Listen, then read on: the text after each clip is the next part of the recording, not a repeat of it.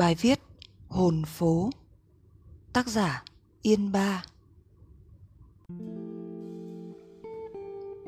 Cũng như con người, mỗi đường phố, ngõ phố của Hà Nội đều có một linh hồn. Là người đã sinh ra và lớn lên ở Hà Nội, đã từng sống cùng với thành phố qua không ít những thăng trầm biến động của mấy mươi năm trở lại đây. Tôi có thể đoan quyết như vậy mà không sợ mang tiếng là hàm hồ. Vậy, linh hồn của những phố phường Hà Nội nằm ở nơi đâu? Nó nằm ở những hàng cây xanh mà không có bất cứ một thành phố nào ở nước Việt này lại có thể giàu có, sung xuê đến vậy. Những ai đã từng đi trên những con đường dài hun hút, mướt mát mồ hôi không một bóng cây, mới cảm nhận được rõ ràng cái sự quý giá của những hàng cây Hà Nội – phố Phan Đình Phùng xanh rợp ba hàng cây. Lá vàng rụng níu bước chân người qua mỗi khi thu về. Phượng Vĩ là của phố Lý Thường Kiệt. Những hàng cây sao đen cao vút phố Lò Đúc. Vòng xấu xanh um là phố Trần Hưng Đạo. Cây me gắn liền với tên phố Ngô Quyền. Bằng lăng thợ nhuộm, hàng bàng khâm thiên, cây xưa phố hàng dầu mỗi phố đều gắn với một loài cây nào đó. Cho dù không hẳn là tất cả những cây trên phố đều thuộc cùng một loài. Ngay cả hồ hoàn kiếm mà cũng có tới hai loài cây đặc trưng cho nó. Đó là cây liễu, gợi nhớ bởi dáng cong thướt tha, và cây lộc vừng, xuân thu nhị kỳ ra hoa đỏ sậm cả một góc hồ. Hồn của phố phường là hương hoa bốn mùa hương hoa sữa đường Nguyễn Du thì hầu như ai cũng đã biết. Nhưng không chỉ phố Nguyễn Du mới độc quyền mùi hương rất Hà Nội này. Đường Bà Triệu có nhiều cây hoa sữa, cả đường Quán Thánh cũng thế. Vào dịp cuối thu đầu đông, không gắt như đằng Nguyễn Du, hương hoa sữa ở phố Quán Thánh mỏng mảnh như một sợi dây căng ngang phố, làm giật mình một ai đó dòng xe đi tìm. Vào dịp tháng tư ta, hương hoa xấu trên phố Lý Nam Đế, trên đường Trần Hưng Đạo, dịu dịu tỏa xuống từ những tàng cây cao, ướp lên mái tóc của những đôi tình nhân. Hương Ngọc Lan thấp thoáng trên đường thanh niên, vào những ngày hè, học sinh trung học áo trắng thướt tha ngồi dọc trên những thảm cỏ xanh mướt, dắt bông ngọc lan trên tóc, tận hưởng cái thư thái dễ chịu sau những kỳ thi căng thẳng vừa trôi qua. Trong những đêm khuya khoắt, đi trên những phố nhỏ yên tĩnh của Hà Nội, có thể thấy thoang thoảng mùi dạ hương tỏa xuống từ những ban công trên hè phố. Cái mùi hương chỉ dành cho một thành phố tĩnh mịch về đêm như Hà Nội của tôi. Có nơi đâu như Hà Nội mà tên phố, phố chả cá, lại được đặt theo một món ăn trên phố này, món chả cá lã vọng. Cả cái quán ăn nức tiếng trên phố này thực đơn trăm năm nay cũng chỉ có mỗi một món ăn ấy mà thôi. Bún chả hàng mành, đậu phụ mắm tôm ngõ phất lộc, bánh cuốn cà cuống hàng gà, phở bát đàn, cầu gỗ. Những tên món ăn gắn liền với tên phố, như không thể tách rời nhau mà hòa trộn, bổ sung cho nhau để tạo thành hồn của phố. Rồi cà phê nhân phố hàng hành, bánh cốm hàng than chè lò sũ, bánh gối Lý Quốc Sư, ô mai hàng đường. Những quà, những bánh ấy hòa trộn cùng với phố phường tạo nên cái nét riêng của một không gian ẩm thực Hà Nội.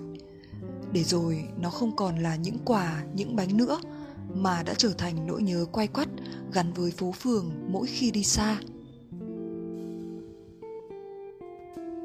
Nhưng trên tất cả, hồn của phố phường Hà Nội chính là những con người của đất kinh kỳ. Những người đã cùng với thành phố trải qua những dâu bể của thời gian, bao thăng trầm thế sự.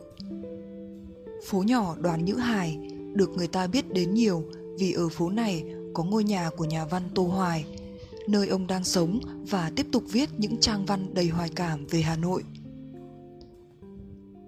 Họa sĩ bùi xuân phái, người đã sáng tạo ra phố thứ ba bảy của hà nội trong tranh gắn liền cuộc đời của mình với ngôi nhà trên phố Cửa Đông. Nhà thơ Lưu Trọng Lư đã từng sống trong ngôi nhà trên phố Nguyễn Thái Học. Nhà văn hóa Hoàng Đạo Thúy ngụ trong làng Đại Yên trên đường Hoàng Hoa Thám. Nhạc sĩ Văn Cao với chén rượu trong vắt như nước mắt, thường ngồi bất động trong ngôi nhà trên tầng 2 gần cái chợ lầm bụi ở phố Yết Kiêu.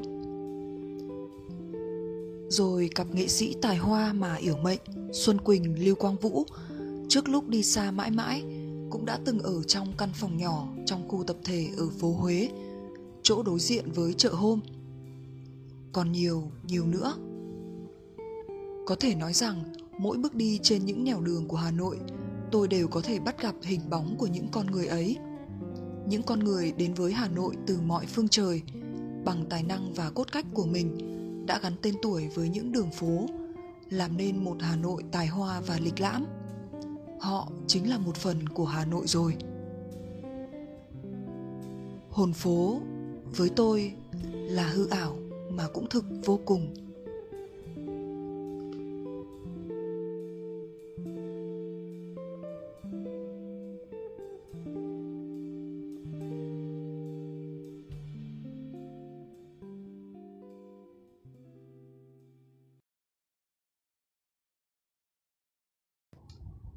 Bài viết Ngõ Hà Thành. Tác giả Phạm Lệ Bình. Ảnh minh họa Hưng Trần. Giọng đọc Ngọc Trang. Bây giờ là tháng 10 Mới năm rưỡi sáng mà bà Nghĩa đã vui chuyện. Cái cậu Tây ấy sang đây 3 tháng, Ăn bún riêu hàng tôi gần đủ 90 ngày. Cũng dịp này năm ngoái đây, Nó đi ô tô đến đưa thiếp mời tôi dự đám cưới và nói bằng tiếng Việt.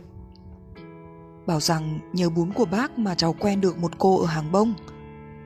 Tôi cảm động lắm, định mua 10 bông hồng Pháp đến mừng, nhưng hỏi thì những 10.000 đồng một bông, nên lại thôi. Tôi đi xích lô lên đầu phố mua một chiếc khăn lụa tơ tằm. Cậu ta thích quá, quà ngay, còn bảo sẽ mang về Pháp. Cưới xong hai đứa nó đưa nhau đến chào tôi rồi mới đi. Còn bé vợ cứ suýt xoa cháu chưa ăn bún của bác bao giờ. Rõ thật. Bà nghĩa kể đến đấy thì nồi riêu bắt đầu sôi. Những quả cà chua nhỏ xíu phập phồng giạt về một phía. Vàng rơi. Chị bán miến gà quẩy gánh đến bên cạnh sắp đũa. Gió từ đâu thổi về rất nhiều. Ngõ tạm thương tình ngủ hẳn. Mấy cụ đi tập dưỡng sinh. Vài chị đi chợ sớm trả hẹn mà gặp ở một chỗ có tiếng tivi vặn nhích lên. Tàu chiến Mỹ đang áp sát Afghanistan. Ông Bush xuất hiện. Các cô gái vàng của bóng đá Việt Nam trả lời phỏng vấn. Một lúc sau thì ngõ yên ắng trở lại. Nó chẳng khác gì 19 năm trước khi bà Nghĩa lần đầu gánh bún. Cái giếng cạn vẫn đứng ở ngã ba, bên cạnh vòi nước công cộng với hai cái chum. Các ngách rẽ vẫn nhỏ li ti, tối và ẩm vài ô cửa từ các gác xếp ám khói nhìn hút lấy tán si bên đình Yên Thái. Một bức tường nâu nâu xám xám. Cái bờ tường ấy nối hàng bông với chợ hàng gia, có dây leo, cứ như một bài thơ giữa những bản tin thị trường. Trổ từ Nguyễn Hữu Huân sang hàng mắm và Lương Ngọc Quyến, khúc khuỷu, ưu tư và nhiều người già là ngõ phất lộc. Ngõ không có người giàu, ai đến đó chỉ cảm thấy ấm áp khi hình dung về tương lai. Khi người ta già, những giàn mướp sẽ được bắc từ nhà nọ sang nhà kia. Chim sẽ hót suốt ngày trên cây mít. Khi người ta già, sẽ không còn ai bận lòng về những ngôi nhà cũ kỹ và lối đi ẩm ướt. Bởi thời gian khi ấy đã là một cái gì xa xỉ và người nhận ra ngồi bên nhau để nhớ, chỉ nhớ thôi cũng vội vã lắm rồi Người Hà Nội vẫn quen gọi số 75 Trần Hưng Đạo rẽ vào là xóm Hạ Hồi. Thực ra là tên Hà Hồi, nhưng gọi thế đã quen, không ai muốn thay đổi.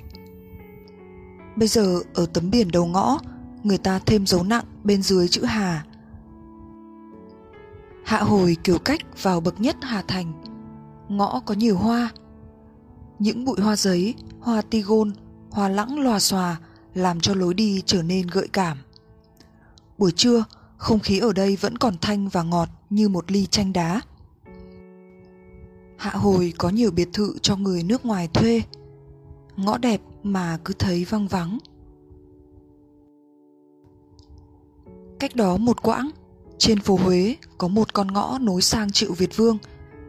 Ngõ tên tràng an nghe vừa sao lòng, vừa nhắc nhở. Bao nhiêu năm đứng đó, chàng an vẫn không lẫn cái trao chát bên ngoài. Ngõ thật lạ. Đi từ bên phố huế vào, chỗ nào cũng sắc nét. Nhà thẳng như duyệt binh.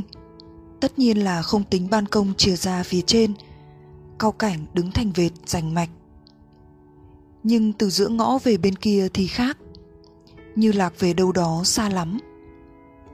Sương rồng lấm tấm đỏ rủ xuống từng rêu. Hoa đại sực lên và nắng nhiều vô tận. Con ngõ khiến cho ông Thạch Lam hình dung Phía sau bức tường thấp là cả một thửa vườn nhỏ bên trong. Ở đấy, biết đâu lại không thướt tha một vài thiếu nữ khuê các như xưa. Có lẽ cũng chỉ gợi đến thế này. Mỗi con ngõ giấu một bất ngờ riêng – hình như người trong ngõ sống cũng khác. Phố hàng than chuyên bán bánh cốm có những ngõ nhỏ đến nỗi chả ai dám thở mạnh. Nhà cuối ngõ thản nhiên kê tủ lạnh ngoài hành lang nhưng dành hẳn một phòng để làm kho đồ cũ. Chắc phải nhiều kỷ niệm lắm chủ nhà mới không nỡ bỏ. Ở đó có một bà cụ bán nước rất già khăn vấn đen nhức. Mỗi sáng phải nghe đủ 6 lần cháu chào bà ạ. à, của trẻ con trong ngõ mới yên tâm ngồi têm trầu và lau những cái chén nhỏ. Hôm vừa rồi có thêm một đứa chào cụ, ngõ rộn hẳn lên. Hà Nội có bao nhiêu là ngõ, những ngõ không tên.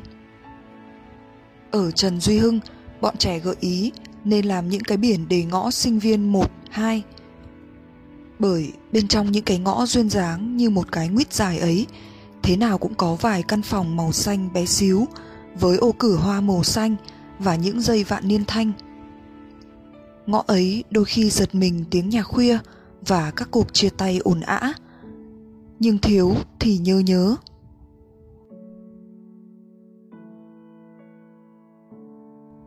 Người ta bảo, ngõ cũng có linh hồn. Chẳng biết có đúng không?